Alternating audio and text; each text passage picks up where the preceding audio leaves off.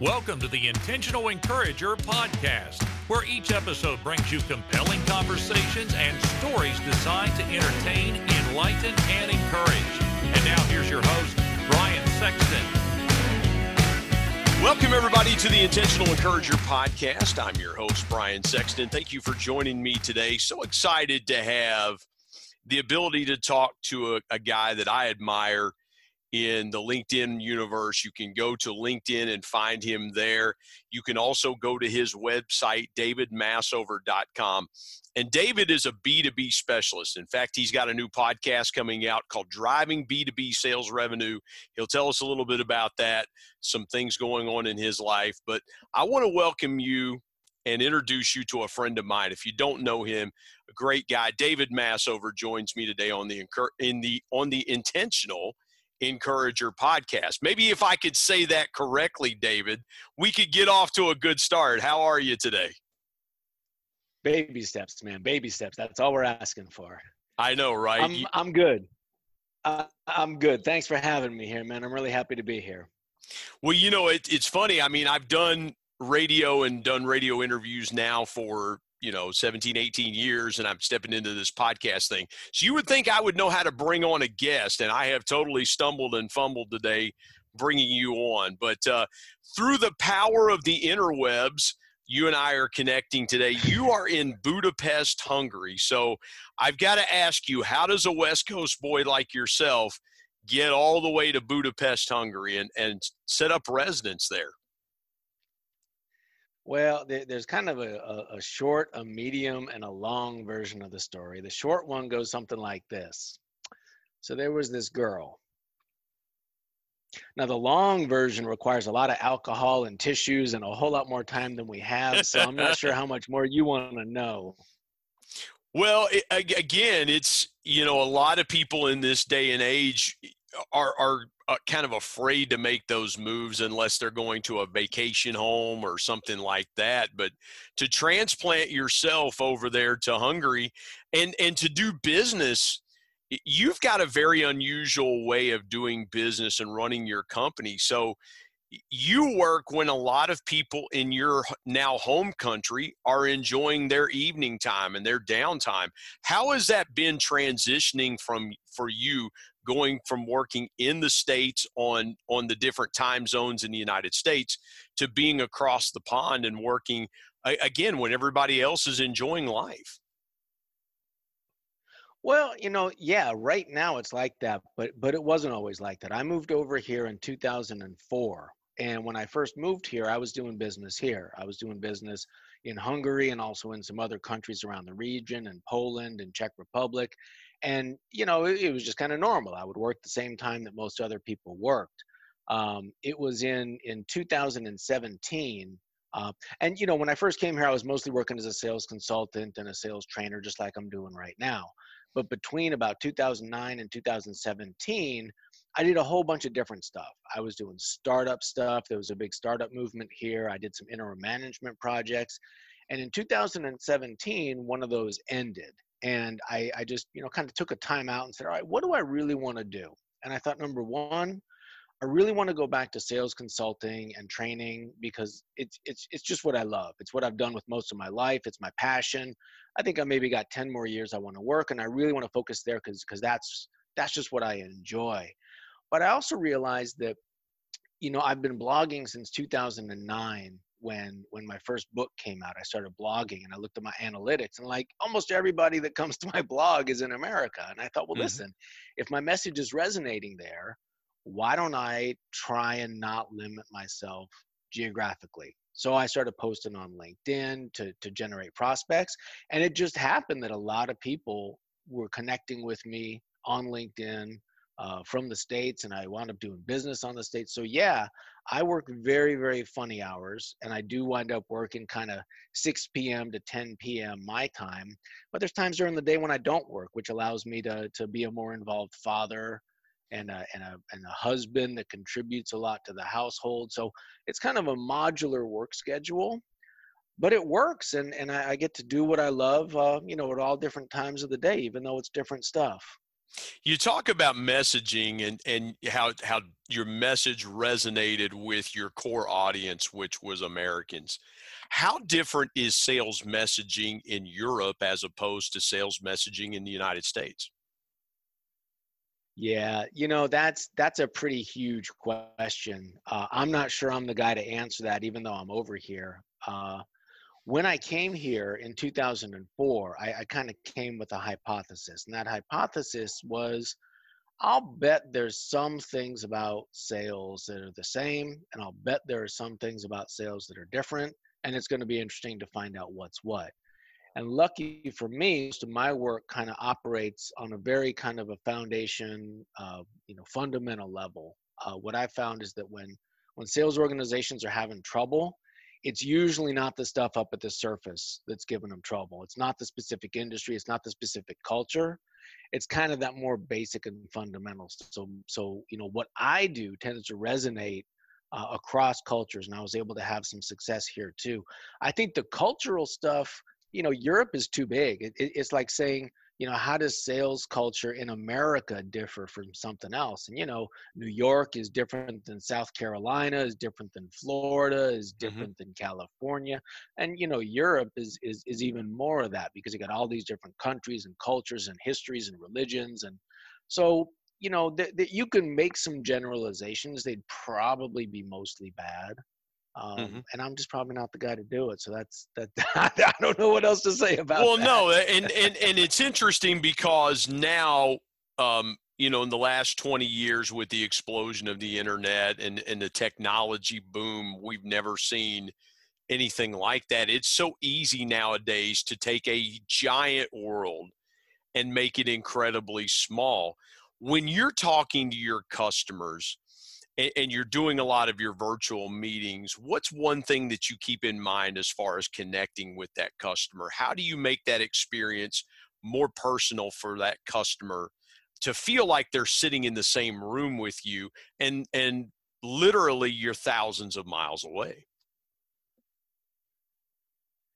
Yeah, that's a great question. And and you know, they, they always said that Bill Clinton and, and other people as well, but Bill Bill Clinton is the guy that comes to mind, what was someone who you were having a conversation with him, you felt like you were the only person.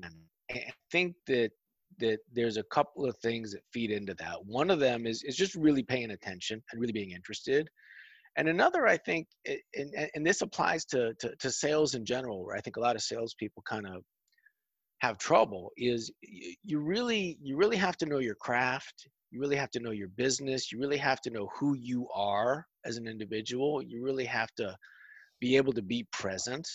And i think that when you're really present with yourself and you're really present with somebody else and you're really interested in what's going on it's not the same as being there in person but there's still a connection that happens at least that's what i've found and thinking about connection, David, how important do you what premium do you put a value on connection? Because I've often said a lot of times the biggest ability that humans have today is to connect, but people are constantly trying to refine and learn about connection.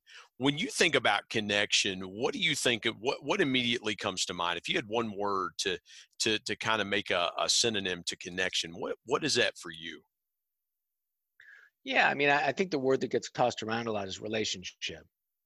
You know, I'm I'm a sales guy, and, and so from the professional angle, you hear a lot about about relationships. You know, sales is built on relationships. You buy from people you know, like, and trust, that kind of thing. And you know, this is going to sound weird, but but I always kind of resisted that idea. I, I never liked the idea that as a salesperson, I was going to lead with the relationship. I mm-hmm. thought my job was to serve, my job is to help, my job is to understand somebody's situation. And if it seemed like there was a match, then it was my job to kind of bridge the gap between their situation and, and what I'm selling and how it might work for them. And what I've found is that when you do that really authentically and when you do that in a way that it really provides value, not just in the, the way that, you know, people toss the around, but, but, you know, you really, you really help the person with the situation, sometimes you wind up having a relationship with that person. And that's fantastic, right?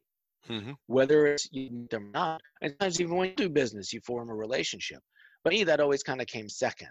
I think the people who who lead with, you know, I'm a relationship guy and I'm going to try and make a relationship with somebody, and then from that relationship, I'm going to try and sell them something. That always felt more disingenuous to me. It always felt more right, legitimate, and real and authentic to say, hey, man, I- I'm here in my capacity as a sales professional. And as people, we might wind up liking each other. I think that order of attack is actually pretty important. And I think get that wrong. All right, hang on a second, David. You know, David, I, I loved what you said there a minute ago about about connection and relationship and things like that because I, I, I think connection and relationship is everything. It's huge because so many social media companies are, are wanting to connect with their customers and, and things like that. And they use connection in a way that we don't think about connection. It's more of a bombardment or, you know, hey, let me get as many messages as I can out here to my customers to try to get them to take action one time to do something in sales, in your 20 years of sales, what's the single biggest thing that you've seen change in how messaging is delivered and how salespeople are taught to sell? So, th- so three things. Number one, I've been in sales for 30 years. So, you know, God bless you for thinking I look so young. But well, you know, I, I wanted to throw 20 years out there because of the the changing of the millennium. Yeah, you're welcome. I mean, you know, oh, yeah but but no, in, in and I said the last 20 years because again we've gone into a new millennium. We've crossed over from the 1990s yep. into the into the 2000s. That's true. That's true. And, and, things like that. So so that's why I wanted to use that time frame reference. But uh, you know, again, the yep. question I want to go back and ask the question again: What to you has changed in the last 20 years in selling, as far as as what you can yep. see? Kind of put your your crystal ball and, and your hat on there to to kind of take us through that yep. question. Well, so you asked two questions, and I think it's interesting because they're different. They seem similar, but they're different. The first question was, What's changed? Mm-hmm. And at a lot of levels, nothing. At a lot of levels, nothing. I mean, sales has always been sale, sales done properly has always been about um, helping a customer solve a problem with whatever it is that you sell. When you do it right, that's what you ought to be doing. Yep. I think what has changed is is the patience. I mean, when I started selling, for example, it used to be, you know, I, I got started selling cold calling. And I kind of had the feeling that if you sounded confident and calm and had a good tone and had a, a good reason for calling, people would give you a little bit of time to kind of get through, you know, the next 30 seconds before they hung up on you or yeah. decided to continue with. And you know, obviously there was a whole spectrum there. Some people were really good, some people were really bad, some people would hang up on you no matter what happened. So, but it feels to me like, you know, fast forward to today and and your time in order to have somebody make that decision has been compressed. It's just it, it happens sooner. When I teach people now, I tell them, listen, you you have 5 to 10 seconds before somebody decides. They may or may not take action on that decision, but they're going to decide and that's not very much time and so I, I, think you know the basic fundamentals man it's all the same well david but, let me you have to be that much more crisp when you execute let me jump in there eh, because what I'm thinking about is our swipe society today, right? We scroll through our feeds, we scroll through our mentions. And literally, to your point, you're making a five to ten second decision based on what you scroll through, whether or not you're going to stay on that person's message, whatever it is that they are talking about, whether it's what they ate for dinner last night or to your point about a sales messaging. I, I think what you said there is brilliant. Well, what's really funny is, you know, I, I was around when the whole computer thing was evolving. And back then, you know, you young kids are going to think this is really funny. But back then, all this technology was supposed to make life slower and easier. You know, we were all supposed to right. be sitting back with our feet up, sipping our umbrella drinks while the robots and the artificial intelligence and the automated stuff and the flying cars and the jetpacks just took care of everything. But it seems like it's had completely the opposite effect we're all scrambling we're attached to work a lot longer in our day and and and and, and we're all feeling this pressure to just make decisions quickly and, and and not really go deep into something before deciding what we have to do. I'm not making a judgment about it. Maybe it's better that way. Maybe it's not. I don't know. But I think that's definitely a change that we're all experiencing. David, do you think that that makes a customer's decision making process a little bit faster? They feel like they have to get to a decision a little bit quicker because, again, people are just, information is coming at people so fast and again they're making that swipe decision like we talked about it a minute ago do you find buyers taking their time or do you think maybe there's that internal pressure to go hey i need to make a decision here pretty quickly because if not something else is going to come along now sales is a pretty broad category and i think that if you were talking to somebody who was b2c or online they might give a different answer. I'm b2b most of my sales have you know most of my sales and, and, and the clients i work with they have sales processes that are complex enough that there's going to have to be some discussion about what happens and i think that in that environment actually the opposite happens because the, the, the customers now i mean this is a generalization but i think there's some truth to it. Customers now have so many choices and they all look so similar. I, I think it actually slows them down because there, there's always this idea well what if there's another option? And what if i haven't looked at all the yeah. things what if something else is a better fit?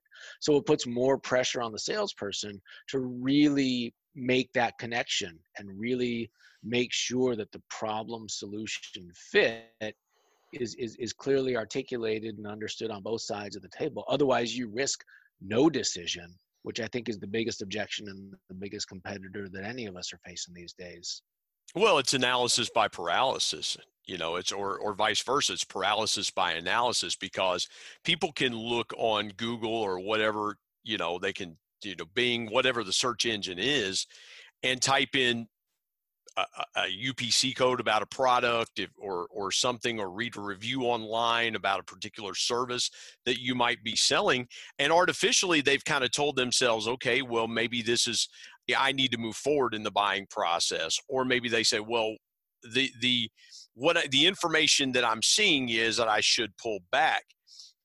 Do you feel? How do you feel that that sales will progress in the next five years? I, I, now I'm going to ask you to really put your crystal ball hat on.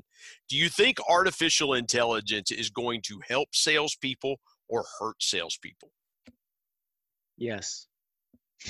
Both. Well, yeah. And, and, and listen, you, you know, I, I say that as as an old sales guy myself because I see things in in the inner workings. To your point about the way business was done, the salesperson was the main information source, the main message driver the main technical you know if you sold a technical product that customer came to you for those technical informations now you make a sales presentation and the customer has half the information you've already got in your powerpoint presentation they've already kind of pre-done that research already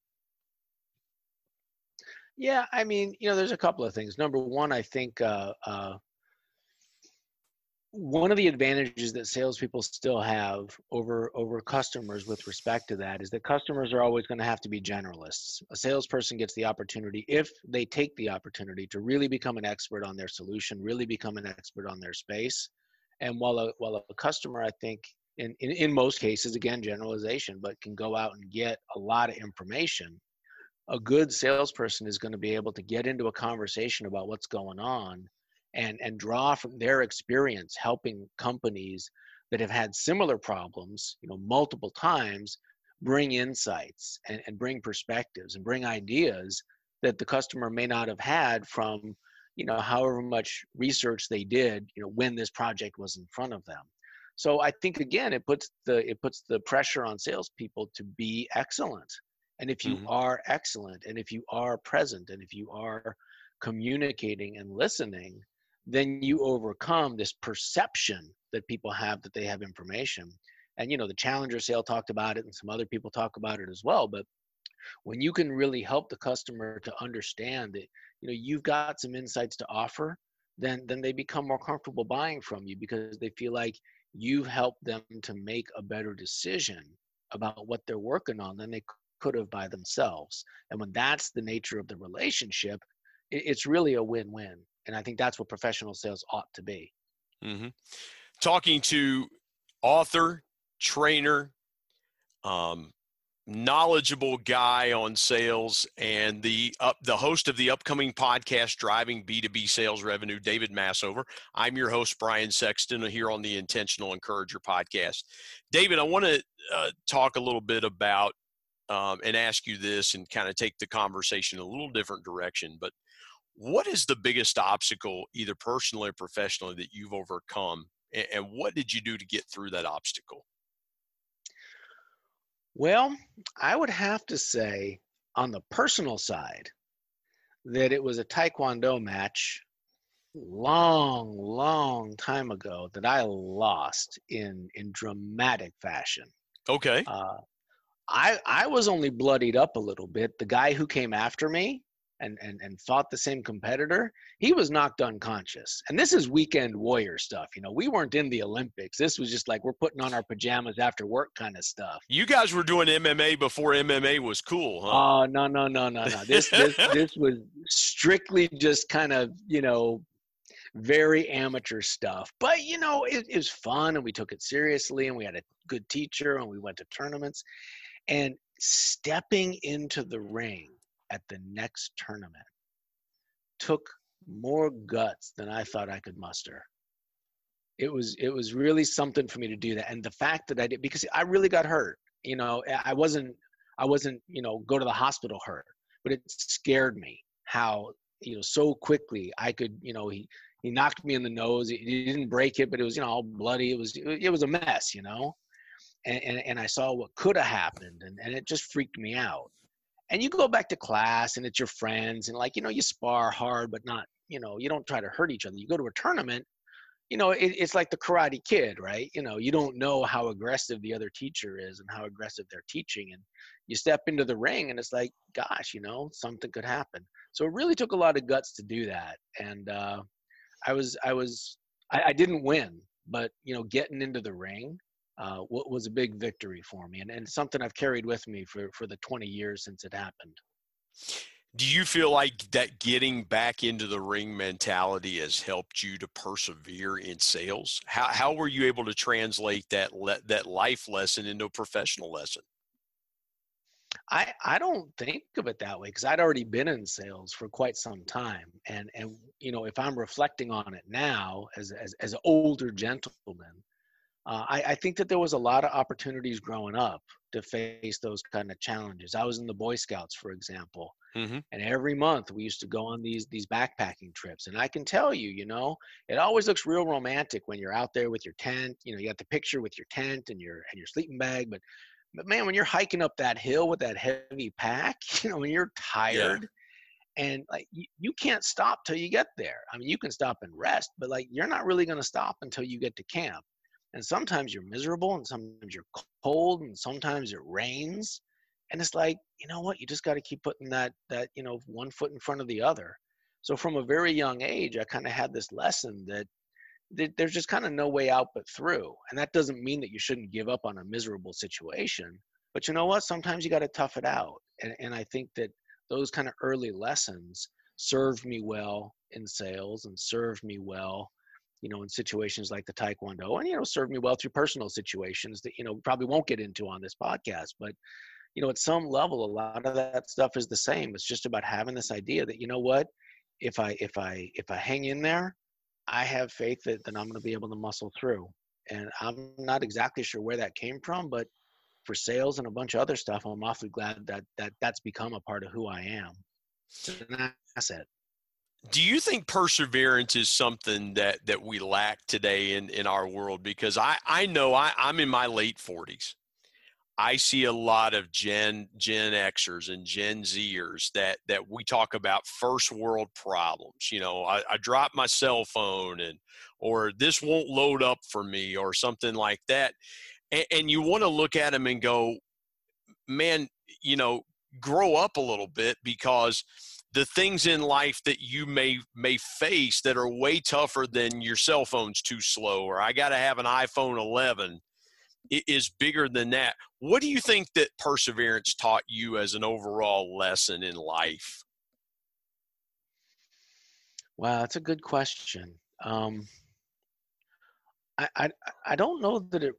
I, I, I don't know that I can articulate it very well, but I know that uh, you know wherever you are in life, you you you it's easy to feel like what you're facing is a challenge, and as you go on and on in life, at least as I've gone on and on in life, you face bigger challenges, and and and some of them are downright scary, and, and you face instances in your life that are scarier than you think. You know, and I've had a pretty calm life mm-hmm. uh, compared to an awful lot of people around the world. But I think just knowing, you know, kind of starting with little things and building up, just knowing that, hey, man, I can get through this.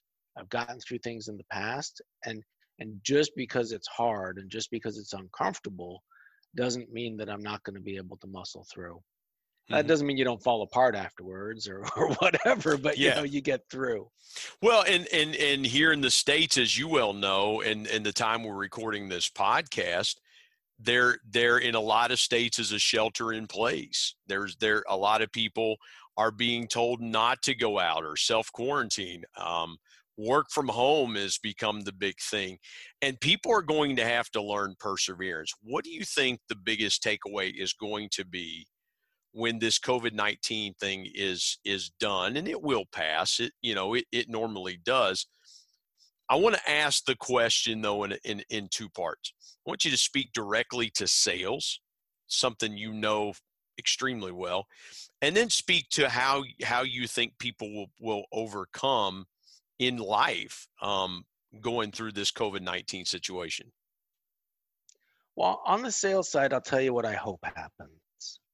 Um, I, I, think that sales has has kind of gone off the rails in the last five or ten years if we're talking about it in general. Yeah. And I think there's been a whole lot of kind of robo sales, sales by attrition. You know, let's not focus on the quality. Let's just focus on the attrition. If we want to sell more stuff, let's make more dials as opposed to let's work on conversion ratios. And you know, now at this point in time, a couple of weeks into when everybody's really feeling this this coronavirus uh, situation, people are starting to talk about things that many of us have been talking about for a long time, which is yeah. don't reach out to people unless you can help them and solve a problem.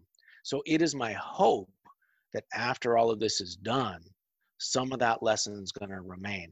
I don't know how optimistic I am, but I'm certainly hopeful that that, that core truth that just always should be at the forefront of selling is going to stick. Mm-hmm. People are talking about it now, and it's a good message, and, I really hope it does.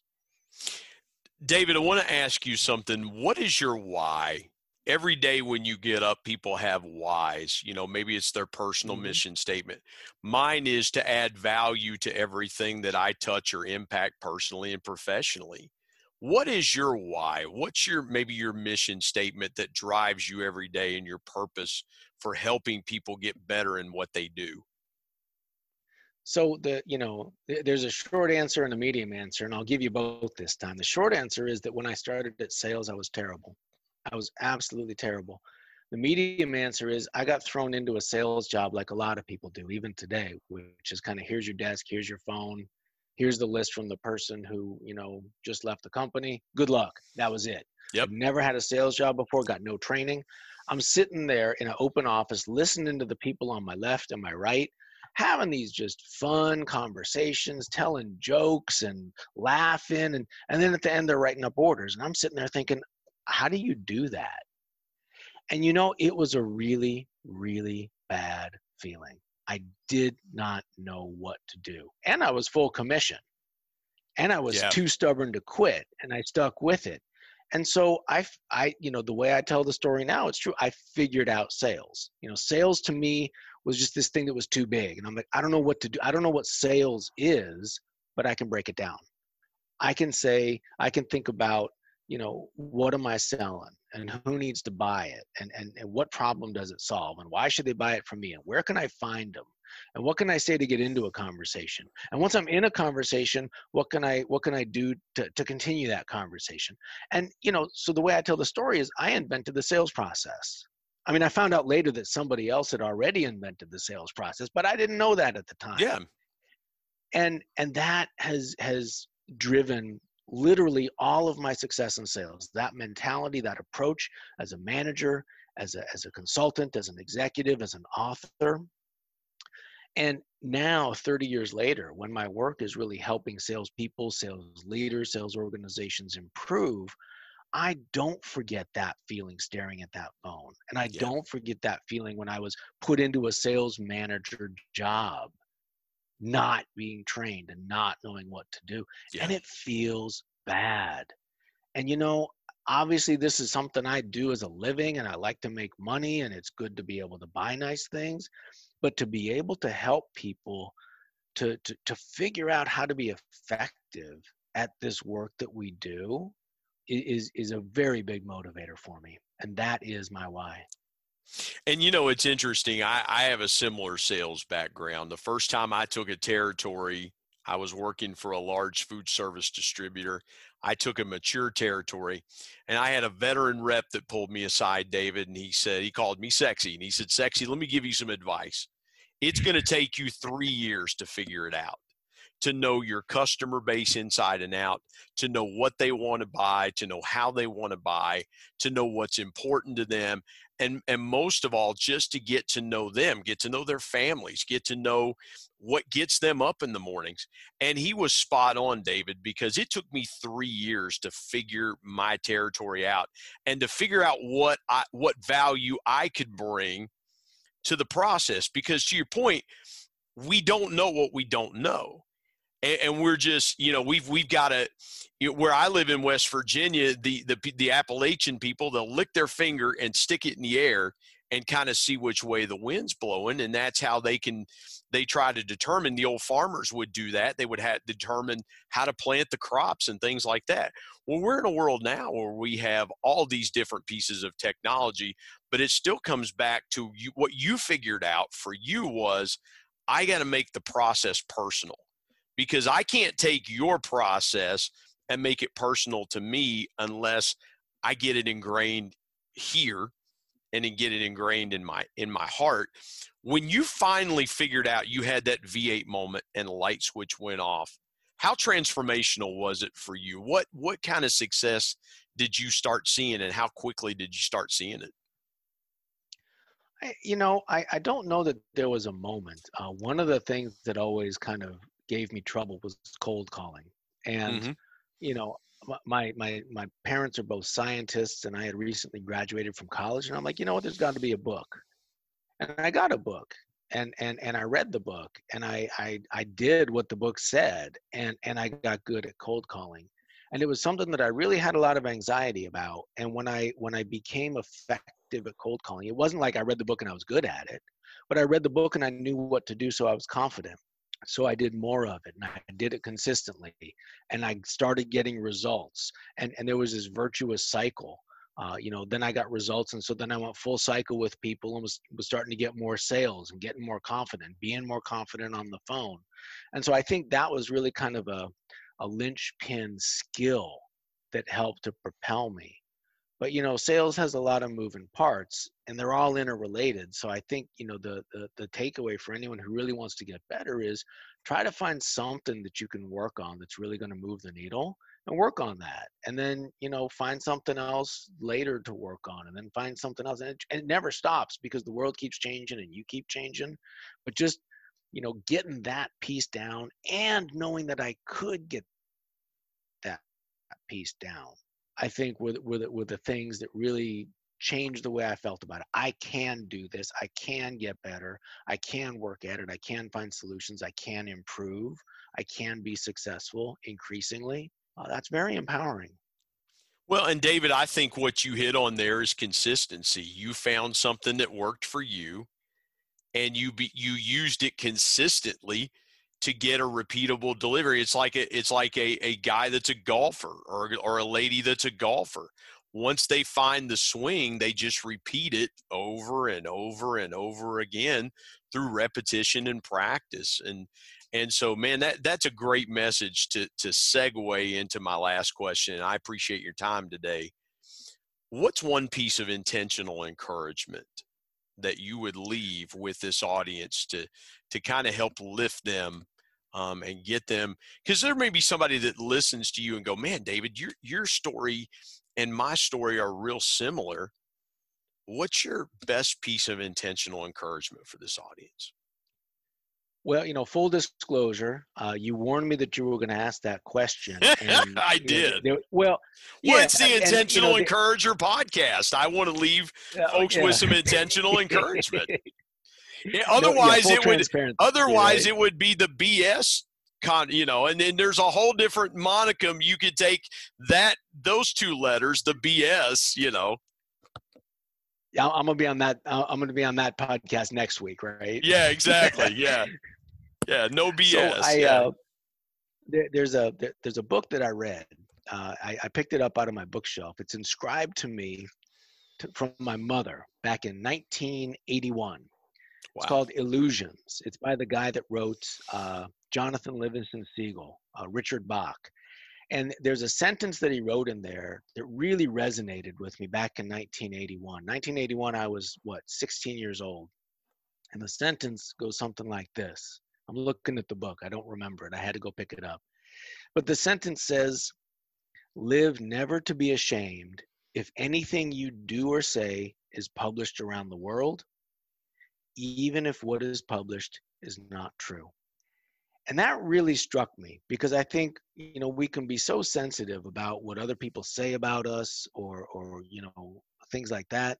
But, you know, when you live your life in a way that, that, that people know who you are and they know what your intention is and they know what you're all about, and, and they hear something about you that doesn't sync up with that, and the impression that you have with them is stronger than what they heard, obviously it doesn't work that way all the time but when it does work that way you've really connected with that person who when given the choice about am i going to believe this thing that i heard or am i going to believe what i know about this person? When they when they defer to to what they feel they know about that person being being living your life such that people can feel that way about you i think is a is a is a goal to shoot for and a and, a way to live that that was impressed upon me when I was 16. And, you know, a whole lot of years later, that's certainly something I strive for today. Wow. That's exactly right. You want to be authentic and genuine and consistent and man what a perfect way to wrap up that the podcast i appreciate you sharing that with us tell folks how they can get connected with you and get connected with your resources and um, you know just just get more of what you have to offer david well, on the, you know, I uh, I'm very active on LinkedIn. Very easy to find me there. David Masover, M-A-S-O-V-E-R, and that's also the name of my website, davidmasover.com. Reach out, love to connect with you, and uh, see where it goes from there. Yep, and and tell uh, you know if you're not connected with David and you you hear about him on the Intentional Encourager podcast, let him know that you heard about him on the Intentional Encourager podcast. David, my friend, I appreciate your time, man. You have dropped some great knowledge on the audience today. And uh, man, I, I am so grateful for your time. Thank you so much. It was a pleasure to be here. Thank you, Brian. My thanks as always to producer Bryce Sexton and technical advisor Matt Means. And the ultimate thanks goes to the Lord Jesus Christ, who provides intentional encouragement every day through his word. And until next time, remember everyone everywhere, at any time, and any place can be an intention.